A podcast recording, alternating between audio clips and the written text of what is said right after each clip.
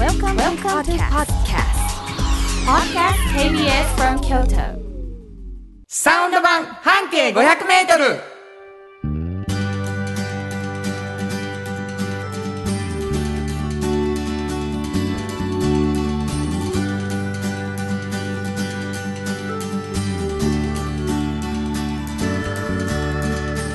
こんにちはフリーマガジン半径500メートル編集長の炎上真子です。サウンドロゴクリエイターの原田博之です2月18日になりました、はい。えーサウンド版半径500メートルとはいいうわけでございますけれどもね、えー、炎上さんのユニオン A という会社はい。のですね、うんあの社員さん、うん。えーもうよくラジオでもね、えーリセちゃんリセちゃん、うん。マリノちゃんマリノちゃん、うん。まあもうおかんなのっていうぐらいね あなたの中ではなんか同級生3人組みたいなもうでももうなんか目に入れても痛くないっていう感じですよね。ねあの、はい炎上さんの心をこう和ませるはい。2人の若手はい。でございますけどね、うんうんうん最近こうマリノちゃんと僕仕事をいくつかはいはい。することがあって、うん。頭がいいねそうなんですよ。可愛いだけじゃない頭までいい。頭がいいし、うんもうあの生き写しやね新子のえねどの辺がですか？光栄。あそう、うん。仕事の速さ？早い。早いなあ。まあそれあのリセさんもそうですけど、うんうんうん。リセちゃんもそうやけど、うん。打ち合わせしてる最中にもう今した打ち合わせの メールとか LINE は送られてるからね。あの人たちは。ユニオンはもうほんまにあのどっちかって言ってねあのよくあるやん、うん。あの居酒屋でうん。全然頼まへん子もいれば、うん。もう全員分頼んじゃう子いるやんなんかうん。バーって、うん。でそういうこと行く時ってさ、注文止めんのが仕事やんもう。うんうんうんうん。だからもうあのリセとかマリノとかって、うん。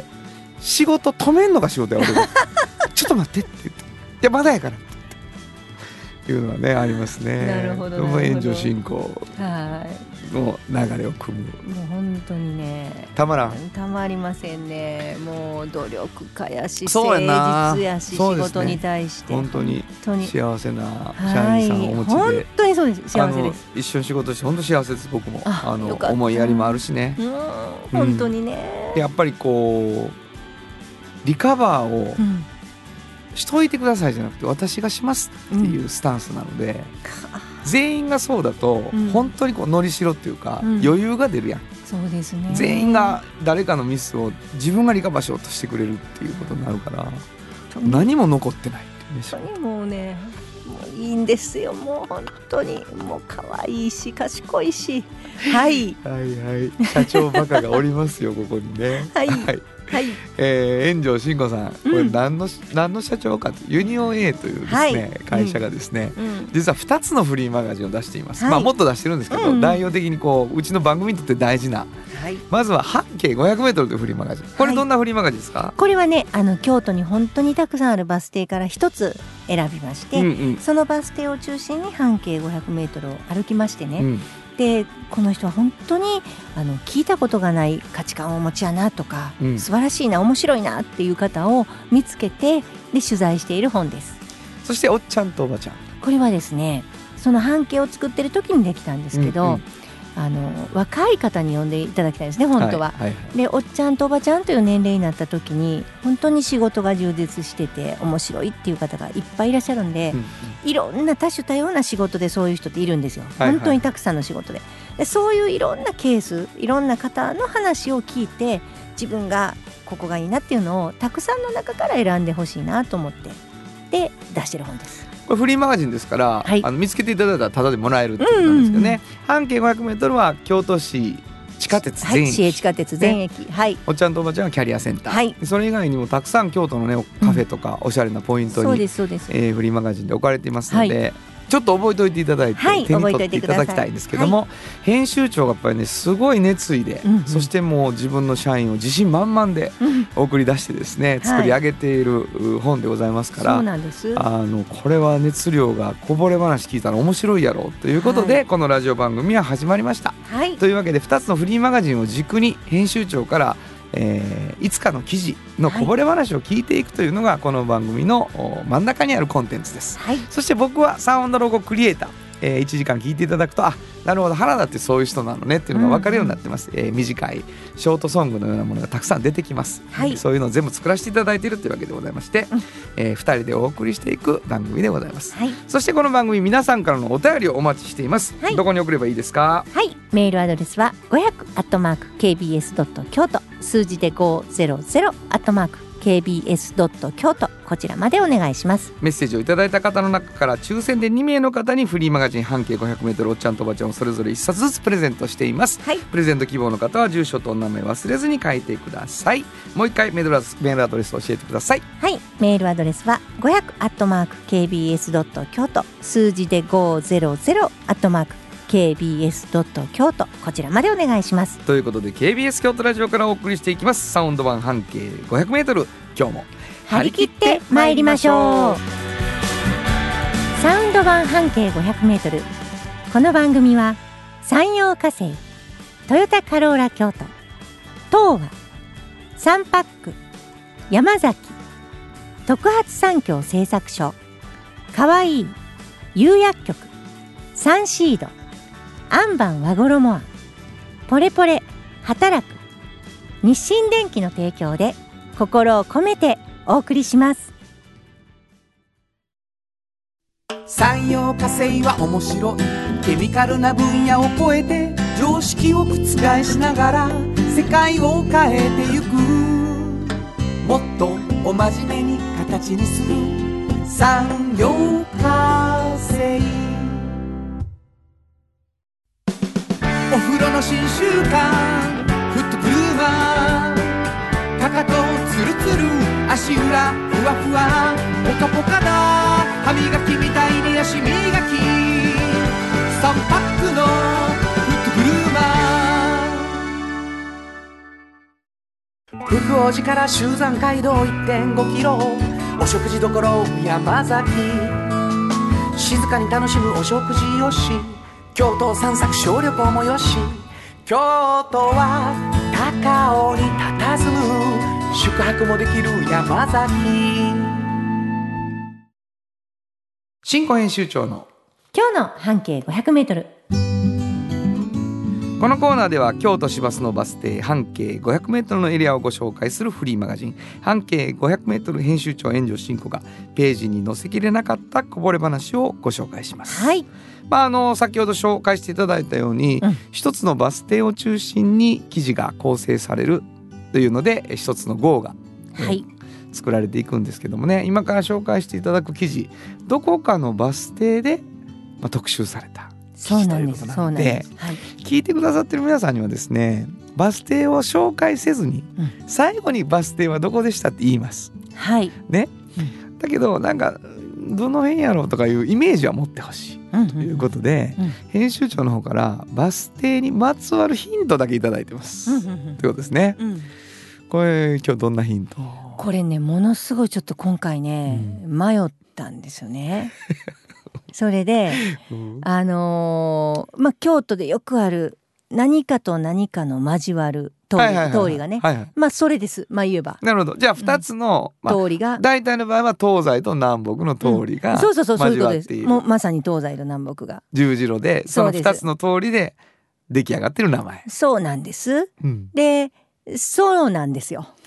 だから、はい、気伝わってます。は でえっとそれでまあヒントを出すのでどの通りとどの通りが交わってるのかを考えてほしいんですようううん終わってるよ。わかりますか、うんで実答えやもんなだって。そううん。だから、えっと、ヒントうをどれぐらい出そうかな。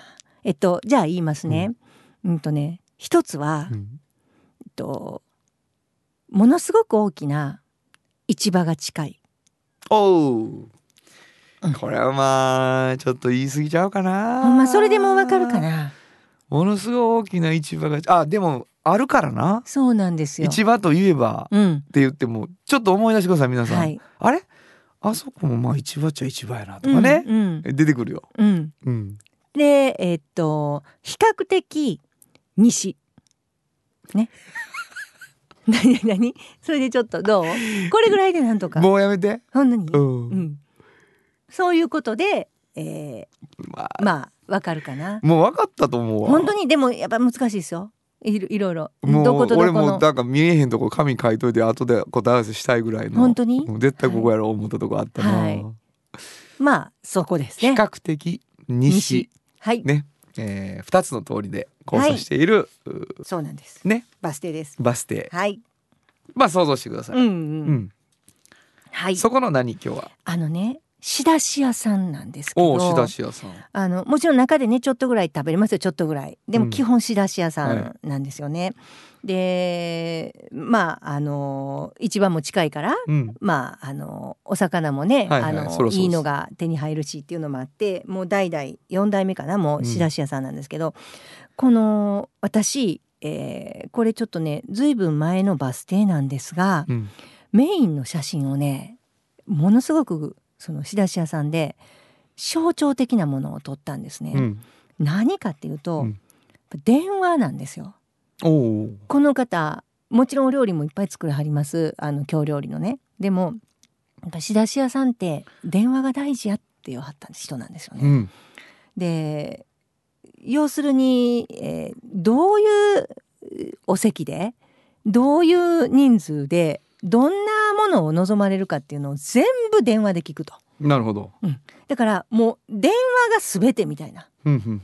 でもうニーズを全部聞いて。うん。で、まあ、特殊な料理やっていう話なんあの仕出し料理っていうのは、うんうんうん。なんでかというと出来たて食べへんでしょ？そうですね。もう持って帰ってもらい、うんうんうん。それとか、えー持って行って、はいはい。でそこで、まあ、ある時間が来たらそのお弁当に入ってるもんなりうん。お弁当箱に入ってるもんなり、まあ、こうコース的なもんなり全部をその時間にみんなで食べる。うん。だから時間が経ってるから、うん。その時に美味しいと思えるような風にものすごく考えなのですって。うん。であのー味もねだからはっきりしてなあかんって言われるんですよ。濃かったらあかんけど、ううなるほどなるほど。もうなんかもやーんとしてると出来たて食べる時はあなんか風味がふわーって後でくるとか、ね、なるけどしっかりしたうんうん。味、はっきりした味って言われるうん。はっきりした味にしなあかんとかでお魚とかもやっぱりもうレベルが高いものでないと、うん。やっぱりその時食べるのがすぐじゃないからね。なるほど。ものすごい天然物の良いものを使わないとうん。美味しいと思えないと、美味しいと思えないな。だから、はい厳しいって言わはった。だからそのまま出来たて食べる時より、ものすごくあのそういう意味では食材がうん。良くないと通用しないと。なるほど。ね、この方ずっと教師になろうと思ってたのにある時そういうことに気づいてね、うん。家家が、まあ、仕出し屋さんやったんですけど、うんうん急に仕出しっていうものに興味を持たはるんですよ。うん難しさと厳しさで。そうそう。はあ教師になろうと思ってたのに。うん。ほあの修行してやる気になってなるほど。全然ついでって言われたわけじゃないんですよ。うん。なんか仕出しっていうものに対して否定的やったものがバーンって変わったんですね。なるほど。ある時から。うん。それでやることにならはるんですけどものすごいねお覚えてる言葉は考察したって話です。うんなるほど。仕出しに対して僕は考察しましたと。うん。ものすごい面白いでしょ？その言い方も。研究な。研究、うん。で京都って毎月のように、まあ、祭事とかがあったしね、うんうん昔から。なんかもう神事もあったし、うんうん。で地域の寄り合いとかうん。そういうものも多いんですって。だからなんかお祭りの前とか後とかねなんか仕出し料理っていうのはすごく一般的なんですそよ。うかもしれん。うん、で町々に仕出し屋さんがあって、うんうんうん。この辺にもあるんですけど、うんうん。だから割とそのポピュラーなんですよね。で仕出し屋さんのレベルっていうのもすごく高い土地柄なんでもうそういうのをすごくこの今佐さんっていうんですけどここで教えてもらったっていう感じですね。なるほどな。うん。まあ一回食べてさうん。こう印象ってあるやんすごい。うん。あそこの仕出し美味しかったな。はいなもう各家庭がうん。仕出しといえばここっていうの決まってるとこあるもんね京都ってなんか。そうですよね。うん。うん。だからものすごいこう勝負なんやろね。うん。本当にあのなんかねあの紐とかもこだわってありますよ。もものすごい高い仕出しのお弁当とか言ったら、もう紐がねむちゃくちゃ上等の紐を使ってなんか真田紐とかねご存知ですか？わかんない。ペタってしたこんな織物の、はいはいはいそういうのを使ったりとかされてましたね。どちょっと嬉しいからな。うん。でも開ける前にもう美味しいことになってるうんそうそうなんですそうなんですそうなんです。考察の結果。考察の結果なるほど。素晴らしいと思いました、ね。まあでも電話がこうヒアリングで、うん、そこにものすごい能力がいるっていう話は面白いですね、うん。どういうシチュエーションで食べるかみたいなのを、うん。っていうことやね。でもものすごく聞かなかっただからこんなのこのお料理屋さんのねうんなんかまあ言えばメインビジュアルやのに電話をしてるご主人っていうのをバンって撮ったんですよね、これ私 面なかなか白いなと思ってます。わ。うん、もう話を聞いてたら電話が全てやっておっしゃるんで、あのそのと当時の記事が持ってきてはるんですけど、はい、完全にあの左手で笑顔で電話喋ってるうん、料理人の写真です。右手でボールペンね。そうね。そうなんです全く料理してないですね。そうなんです。でもこれが電話口で始まるっていう。なるほどなるほど、うん、すごいや面白かった。な。うん。聞きますバス停。どこですか？はい、えー、七条御前通り。七条御前通り。はい。予想通りでございます。中央市場がね近いんでね。そうですね。はい。えー、新庫編集長の今日の半径500メートル。今日は京都市バス七条御前通り停留所の半径500メートルからでした。FM94.9 メガヘルツ。AM 千百四十三キロヘルツで KBS 京都ラジオからお送りしています。今日の一曲。はい。ここで今日の一曲なんですけどね。はい。まあ電話電話。うん。電話、曽我部圭一バンド曽我部圭一でテレフォンラブ。本当はどこで Just like 登録の名曲が流れてるんだよ。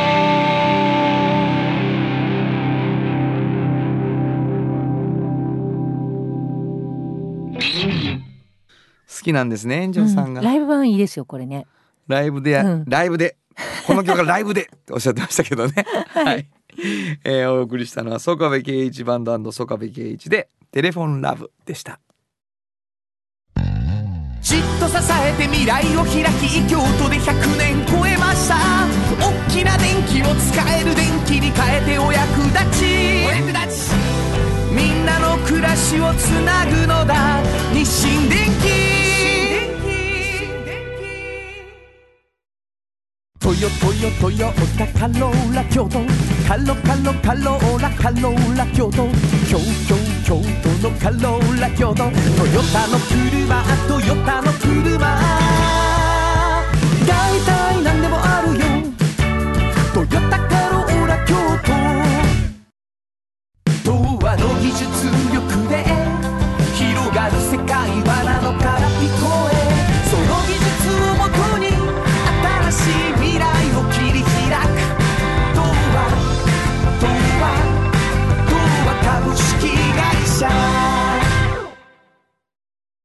カフェ小さな花。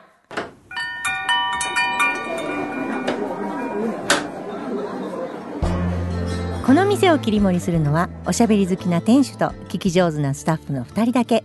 いつもこの空間にはおしゃべり好きなお客様が絶えることはありません。さてさて今日のお客様からはどんなお話が飛び出すのでしょうか？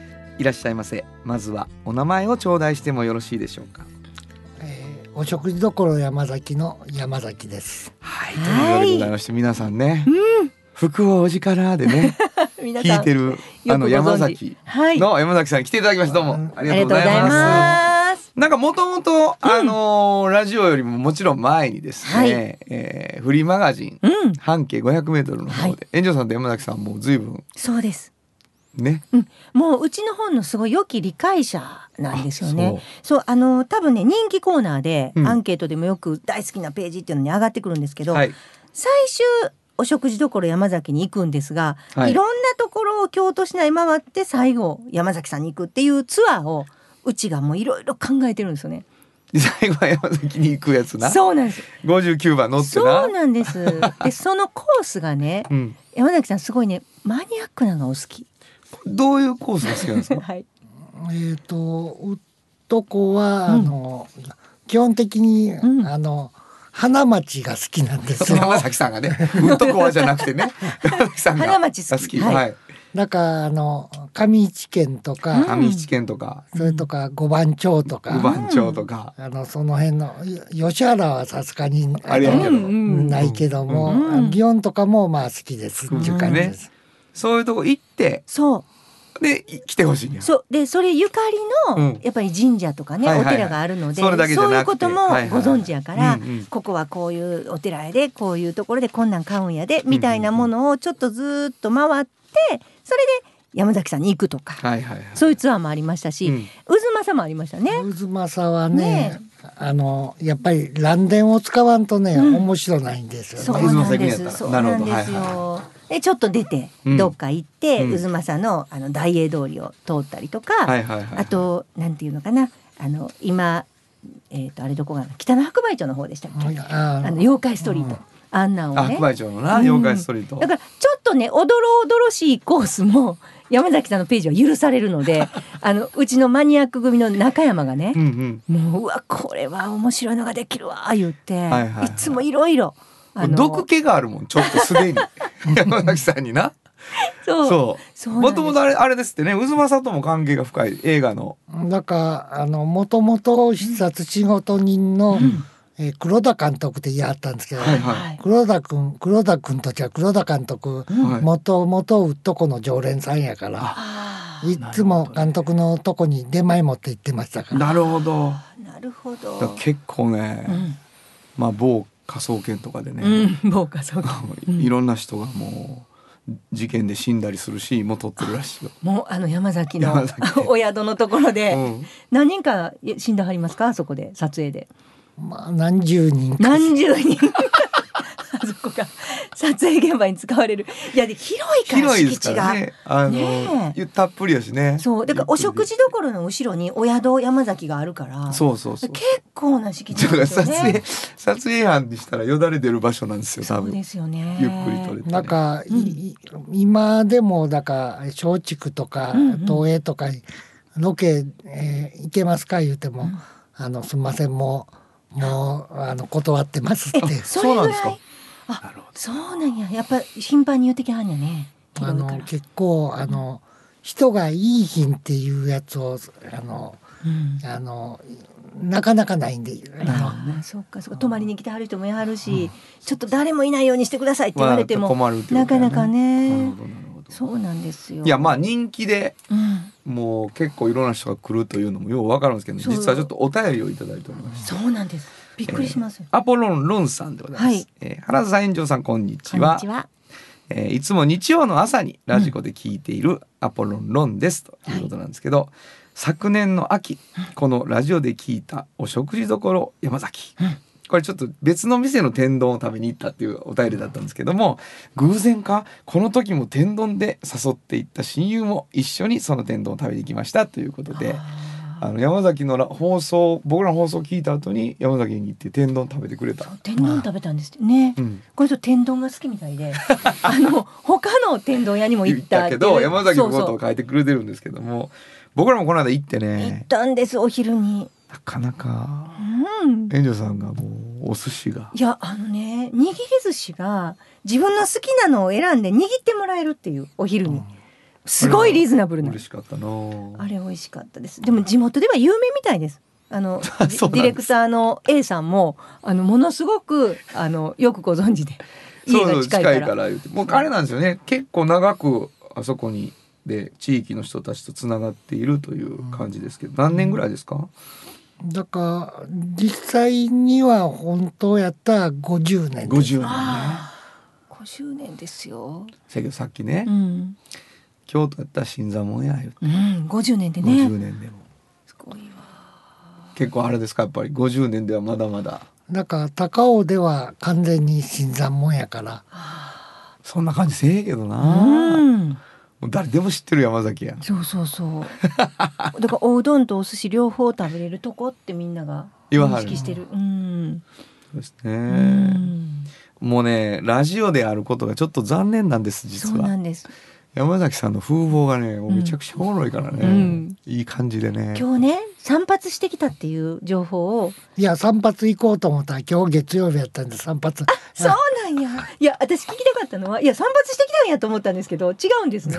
いや散髪行く必要ないやんと今見て思ったんですけどなんかラジオって映らへんのになんで散髪なんやろなって私は。いやだからあの朝ひげが伸びてたんで、そ剃ったんやけどうまいこと剃れへんかったんで、もう一回あのちゃんと散髪屋さんに剃ってもらおうと思ってすごすぎるよな。でも顔映らへん 顔映らへんラジオやのになんでっていうのがうちの中山からの情報いでした。やもうねあのこのエピソードはちょっと言わせてもらおうと思ってたんです。あの山崎どんな人、うん、ラジオやけど散髪行く人っていう なかなか面白い。サウンドロゴを一回ちょっと。聞きますか？はい。わかりました。じゃあえっ、と今の話を聞いてうん。ちょっとこのサウンドロゴを聞いてみてください。もう一回ね。えーはい。お食事処山崎のサウンドロゴです。福王寺から集山街道1.5キロ。お食事処山崎。静かに楽しむお食事よし。京都散策小旅行もよし。京都は高尾に佇む宿泊もできる山崎というわけでね。はい、まあ本当にあの小旅行うん、っていう気持ちはちょっとあの味わってもらえるなっていう高尾っていい場所ですもんねすごく。まあそうですねだから、えー、ウッド港あの旅館もやってるんですけども、インバウンドのお客さんが結構多いんで、はいはいはいはい。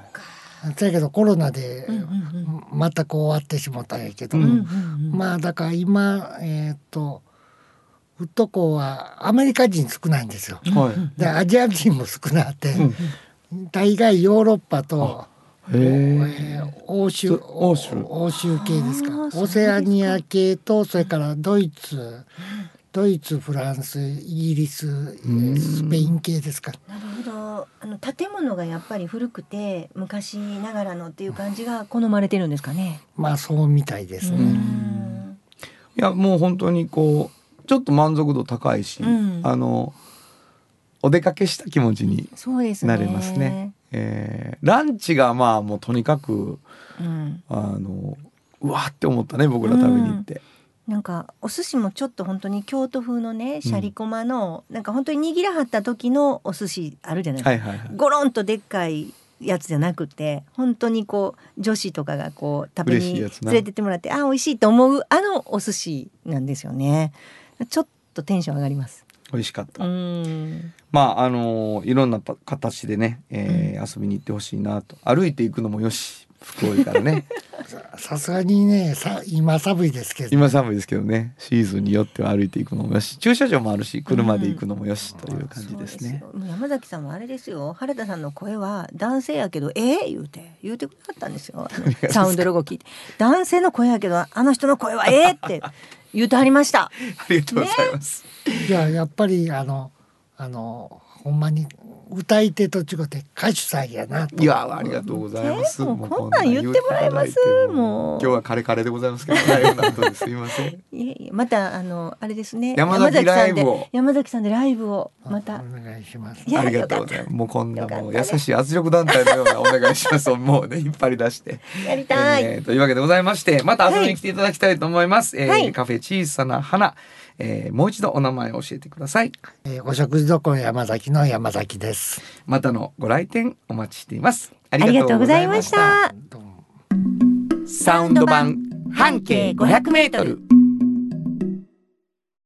あなたの着物が生まれ変わる着物仕立て疾患屋さん和衣あんリーズナブルで満足できる着物あれこれ和装のある日常に楽しく気軽に出会ってほしい助かるなんでも着物ケア和衣あんあなたの家の冷蔵庫そこにもきっとサンシードいろんな容器を作ってます。スイーツだってドリンクだってほらねやっぱりサンシード未来に向かって明るく進む会社。サンシード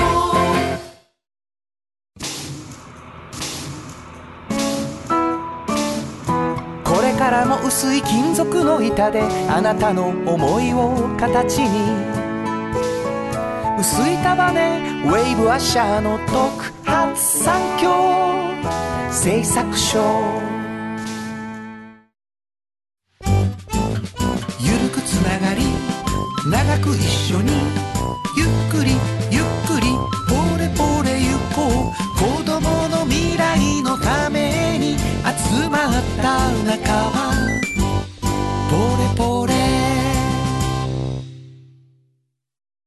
ちゃんと。おばちゃん。このコーナーでは仕事の見え方が少し変わるフリーマガジン「おっちゃんとおばちゃん」の中から毎日仕事が楽しくてたまらないという熱い人またその予備軍の人々をご紹介します。はい、まああのおっちゃんとおばちゃんのコーナーでも、うんうんうん。えー編集長からうんうんの軽めのクイズはね、はい。入れていこうということになって、うん。えー人気が高いです。はい。今日はどんなおっちゃんとおばちゃん今日はねはい。あのー本当に転職やと思ってます。ってまたおばちゃんが言ってましたけれどもね、あのー中村敦美さんっていう方なんですよ。はい。でバリアフリーツーリズムっていうね、うん。まあ言ったらあのー障害がある方の旅をまあ介護の専門家としてサポートする。わあすごいいいね。そういう、まあ、会社を作ってはるんですけど、きっかけがね、すごいなと思ったんですけどまあもともと26歳で結婚したらうんあのその旦那さんの、えー、とお母さんがねうんお姑さんがすごいリウマチで寝たきりやったから。まずはその介護から始まってはい。でお子さんができてから、まあ、障害をお持ちやったりして、まあ、障害者のお子さんとそれからその寝たきりの、えーお母さんとかのお世話をずっとしたりする日々が続いたんですよね。はい。えっと、働くことがすごい好きなのでいろんな仕事をしたんやけどある時ふとねその例えばこういう手当が下りるとかねこういう保険を使ったらいいんだよとかねそういうことが障害をお持ちの方のものすごい自分が詳しいってことが分かったんですよ。うんなるほど。だから人が聞いた時にすごいアドバイスできるうん。えもしかしてこんな詳しいのこの経験をしてる私ってこう、気づかはってえ最初はそこからいろんなアドバイスをしてあげてこうこれはこうした方がいいんですみたいなのがもうやってきてるから。なるほど。めちゃくちゃ詳しい。だしあのそういうふうな境遇になられた時にものすごい助けになるっていうのが分かって、うんうん。そして他も自分がそういういろんな関わりを持ってるからかゆいとこに手が届くって言ったらあれですけど、うんこういうもんがあったら便利やとかいうのもなるほどなるほど。誰よりも早く気づかはるんですね。でそれで、えー実はこういろんな事務自分の事務所を構えようとした時に京都駅にあの事務所を構えた時にはっと思ったことがあるんですよ。はい。で何かをレンタルしてあげようとクイズやなこれ。そうなんですこれクイズや。クイズが始まります旅行に障害を持ってる方が来られた時にうん。京都駅とかにねはい。来られるじゃないですかうん。何かがレンタルであったら便利やなと思った。便利や。なわかりますかね？今すぐパって思ったのは車椅子。あそうそうなんです正解あ正解か。車椅子なんですね。ね、これ実はね私もわからなかったんやけどなんか車椅子ごといろんなとこに行くって実はちょっとしんどかったりするんですって別に駅じゃなくてもなんか来る車で来た時にね自動車で来た時に。でしょ？積んでいかなあかんでしょ、うん。でもずざーって来て自家用車で来てパッてあったらここから欲しい。そう。でまた3日間ぐらい借りてまた返すみたいな。めっちゃありがたい。でしょ？それもこの方やから分かったんですよ。わかる。あのーで、うん、そうそう。こんなに正解したのに、うん。スルーのよう ごめん。になクイズに答えても ごめんなさいごめんなさい正解したらこんなにあっさりいってしまうんやとびっくりしています。いやお大正解なんですけどでもこれ実は画期的？案外気づかれないんですって。そうか、うんいやそうやな、うんあのー今僕父が車椅子になったんですよ。はいはいはい。であの結構ねあの伝え歩きみたいなのもできる、日によってできたりとかするんですよ。はいはい。でこう車にはの乗れるわけ。はいその車椅子から立ち上がって、うんうんうん。だ車にまた車椅子乗せて次の現場行かなあかんねんけど、はい。そのまあ以前よりだいぶ小さい車椅子できてるんだけど、うん。やっぱりちょっと遠出になったりとかなった時にレンタルあるってやっぱ相当ありがたいと思いますね。もう本当になんていうか乗り捨てると変ですけどそこでまたポンって渡してね。でも身軽で帰る、うん。でそんなんだけじゃなくて例えば2泊3日の旅行に来た時に、うん。もうその期間だけあの介護してあげるとか。うん。あそうやな。旅館に来て。ほんまや。その時だけとかね。めっちゃ助かるわ。そんなんもできはるんですよ。もうねなんていうのかな。私私やからわかるんですみたいなことをうん。ものすごくこう自分の得意分野やからいっぱい話してくださってこういうねあの、まあ、経験者なので今も経験されてるしめちゃくちゃよくわかると、うん。何が必要かっていそうね。これじゃないこれやとかね、うん。そういうことが分かってて「そうやねん!」って言われることがもう本当に楽しくてたまらんって言ったはずです。なるほど自分の転職やと思いますっていうのをおっしゃってて、うん。うんすごいわかるそれってその気持ちって。まあでもさそのこう自分が必要に駆られてうん。学んだり、うん。経験して分かってたことが、うん。いつの間にかこう人が教えてほしいレベルまで行ってて、うん、そうそうそう。それがうん、あれ？これを仕事にしたらいいんやなっていうふうにこう展開していくっていうのってうんやっぱすごいことよね。そあのあ聞けばさうん自然な流れとも思うけど、はいはいはい。で今リスナーの人の中でももうただただ苦労してやってることがうん将来仕事になったりするかもしれんってことよ本当ね。にねノウハウができて、そうねものすごくよく分かってるからそのことにつけては本当に。そうなんやと思う。うんで体験から来るからまあそのエビデンス生きたエビデンスみたいになってるよね、多分。すごいことやなと思いますね。でも本当にかゆいところに手届くやろうなそういう人がやらはったら。そうなんです。うんだからもうなんかいろんなこと他にも思いついてるって言ってありました。あこんな時にこんなものが必要やとかもいっぱいわかるんですって。そうか。次々やりたいことがあるんですって言ってあました。すごいね。うん。へえ。でそんなんが整うと旅行しやすなるってね。いやそうやろな。言わはるんうんだからもう障害があっても旅行しやすいっていうのがすごく求めてはることなんで。私でも使いたいわっていう会社を作ったはんねやろな。そうなんです。うんそうなんか広がらはると思いますよ。どんどんな。うん、旅行ってみんな好きじゃないですか楽しいし、だからその旅が本当に楽しくなるように、なるほどね。うん、すごいサポートやと思う。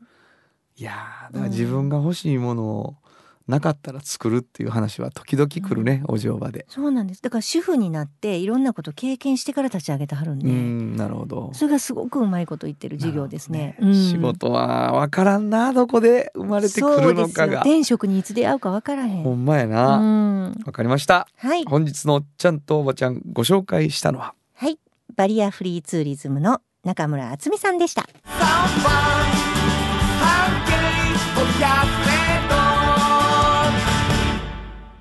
今日のもう一曲。はいここでもう一曲なんですけどね。うんえー旅つながりということで、これにしました。ザ・ハンツでトラベル。本当はここで Just Like 登録の名曲が流れてるんだよ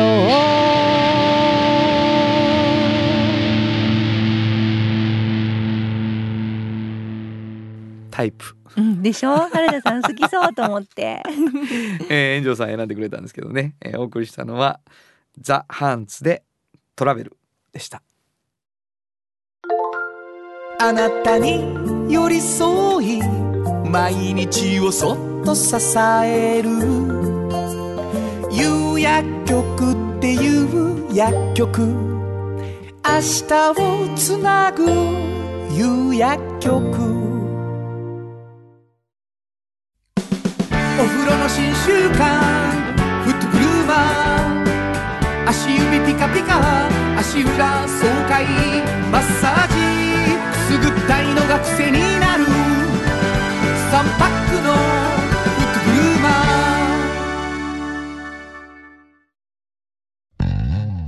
と支えて未来を開き京都で100年超えました。大きな電気を使える電気に変えてお役立ち。お役立ち。みんなの暮らしをつなぐのだ。日清電気原田博之の音楽機構このコーナーは私炎上真子が独断と偏見で原田さんの曲を皆さんにお届けするコーナーです。ありがとうございいます、はい。今日は何を？なんか弾き語りライブをねうんうん最近されてた。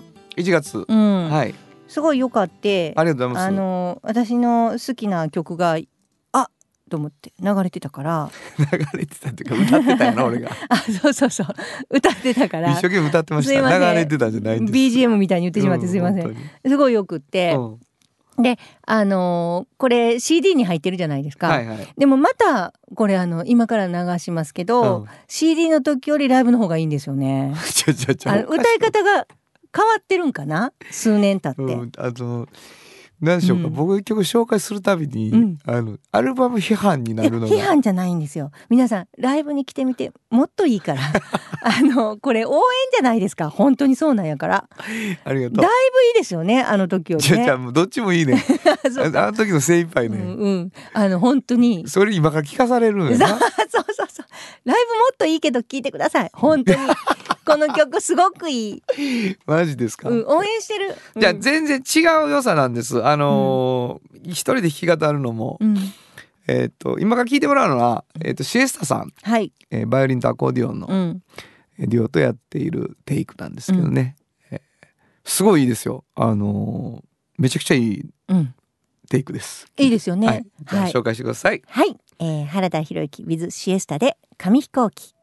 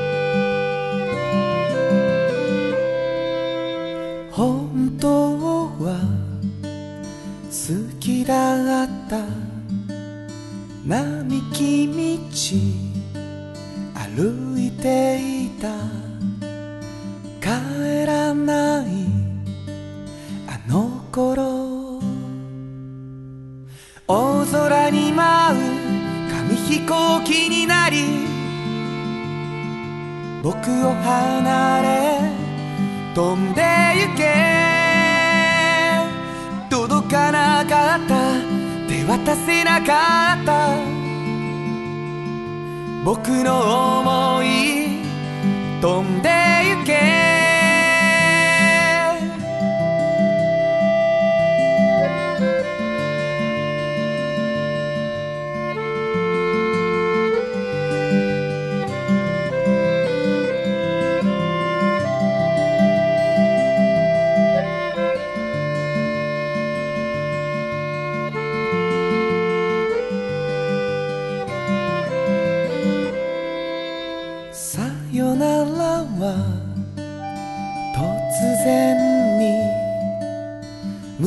胸の疲れ悲しさとともにまた一つ飛び立つ。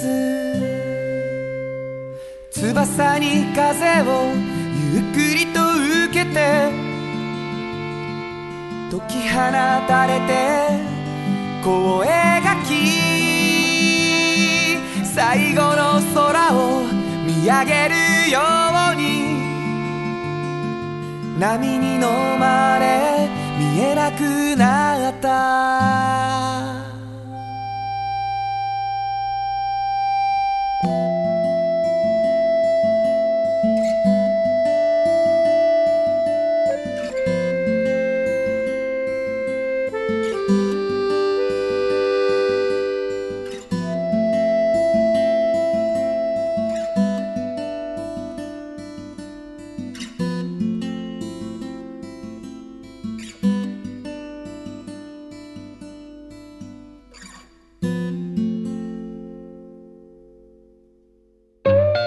サウンド版半径 500m FM94.9 メガヘルツ。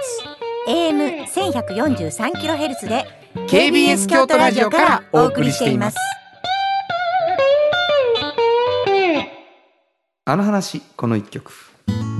このコーナーは僕たちそれぞれがこれまでの人生で印象に残っているちょっといい話をご紹介するとともにその話にぴったりの一曲をお届けするコーナーです、えー高校時代にですねあのまあ小学校でサザンオールスターズががっつり売れてそしてあの新御三家みたいなことでねあの原田真二それからあの世良正則でチャーみたいなね、えーことになって。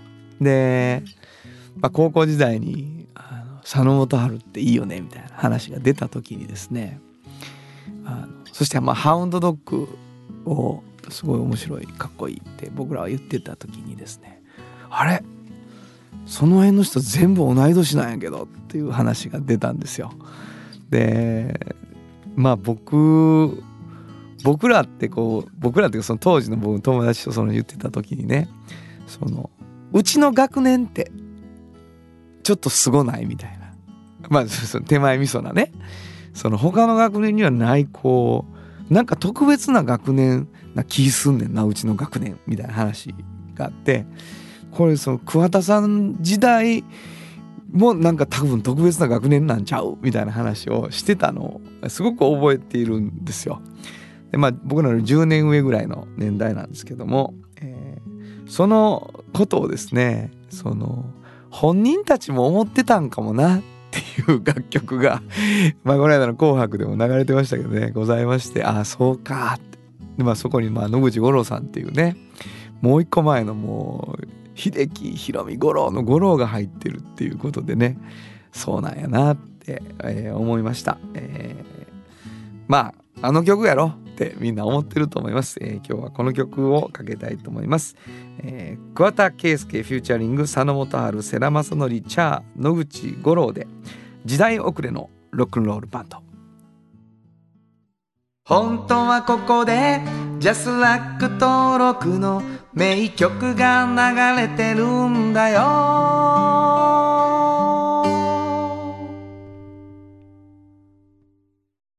産業化成は面白い。ケミカルな分野を超えて常識を覆しながら世界を変えてゆく。もっとお真面目に形にする。産業化成。トヨトヨトヨタカローラ京都。カロカロカローラカローラ京都。京京京都のカローラ京都。トヨタの車トヨタの車。大体何でもあるよ。トヨタカローラ京都。これからは自分中心の人生を生きよう。生まれ変わりたいあなたのために大人が輝くファッションブランド。か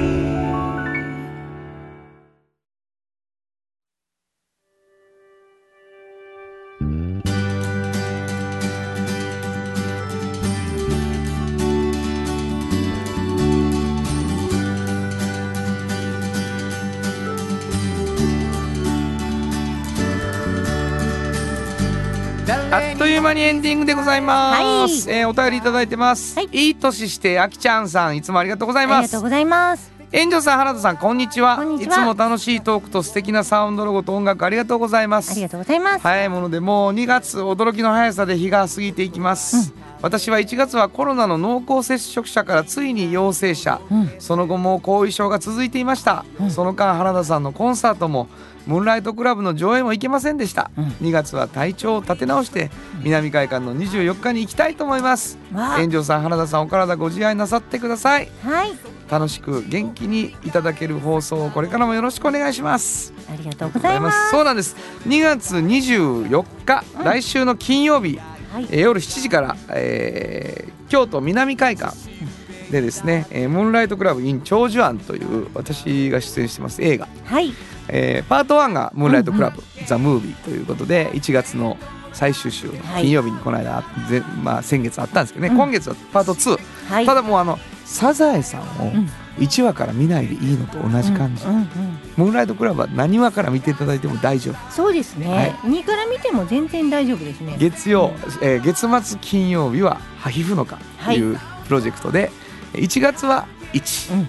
2月は2、うん。3月はまた1 1 4月は二2となってます、そしてそのうちに3が出来上がる。はい。ということになってますが、楽しみ。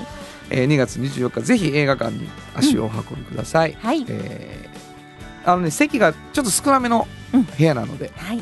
予約をはい。南外館でぜひしていただきたいと思います。願いえーいい年してあきちゃんさんお待ちしてます、えーそんなことでございましてね、えーいろんなお便りで励まされておりますので、どんどん送っていただきたいんですけど。はいどこに送ればいいですか？はい、メールアドレスは500アットマーク kbs ドット京都数字で500アットマーク kbs ドット京都こちらまでお願いします。えー、炎上さんが出しておられますフリーマガジン半径 500m そしておっちゃんとおばちゃんそれから半径 5m うん、希望の方にですね、えープレゼントしています、はい、えー毎週1冊ずつという感じなんですけれども、うん。えーぜひぜひあのプレゼント希望と書いていただいたら、えーはい。抽選でということになってますねプレゼント希望の方は名前と住所をね忘れずに書いてほしいと思います、はい。もう一回言うときましょうか。アドレス、はい、メールアドレスは500アットマーク kbs ドット京都。数字で500アットマーク kbs ドット京都。こちらまでお願いします。ということで午後5時からお送りしてきましたサウンド版半径 500m お相手はフリーマガジン半径500メートル編集長の炎上真子と。サウンドロゴクリエイターの原田博之でした。それではまた来週サウンド版半径500メートルこの番組は山陽火星トヨタカローラ京都東和サンパック山崎特発産業製作所かわいい釉薬局サンシードアンバン和衣あんポレポレ働く日清電機の提供で心を込めてお送りしました。Yeah.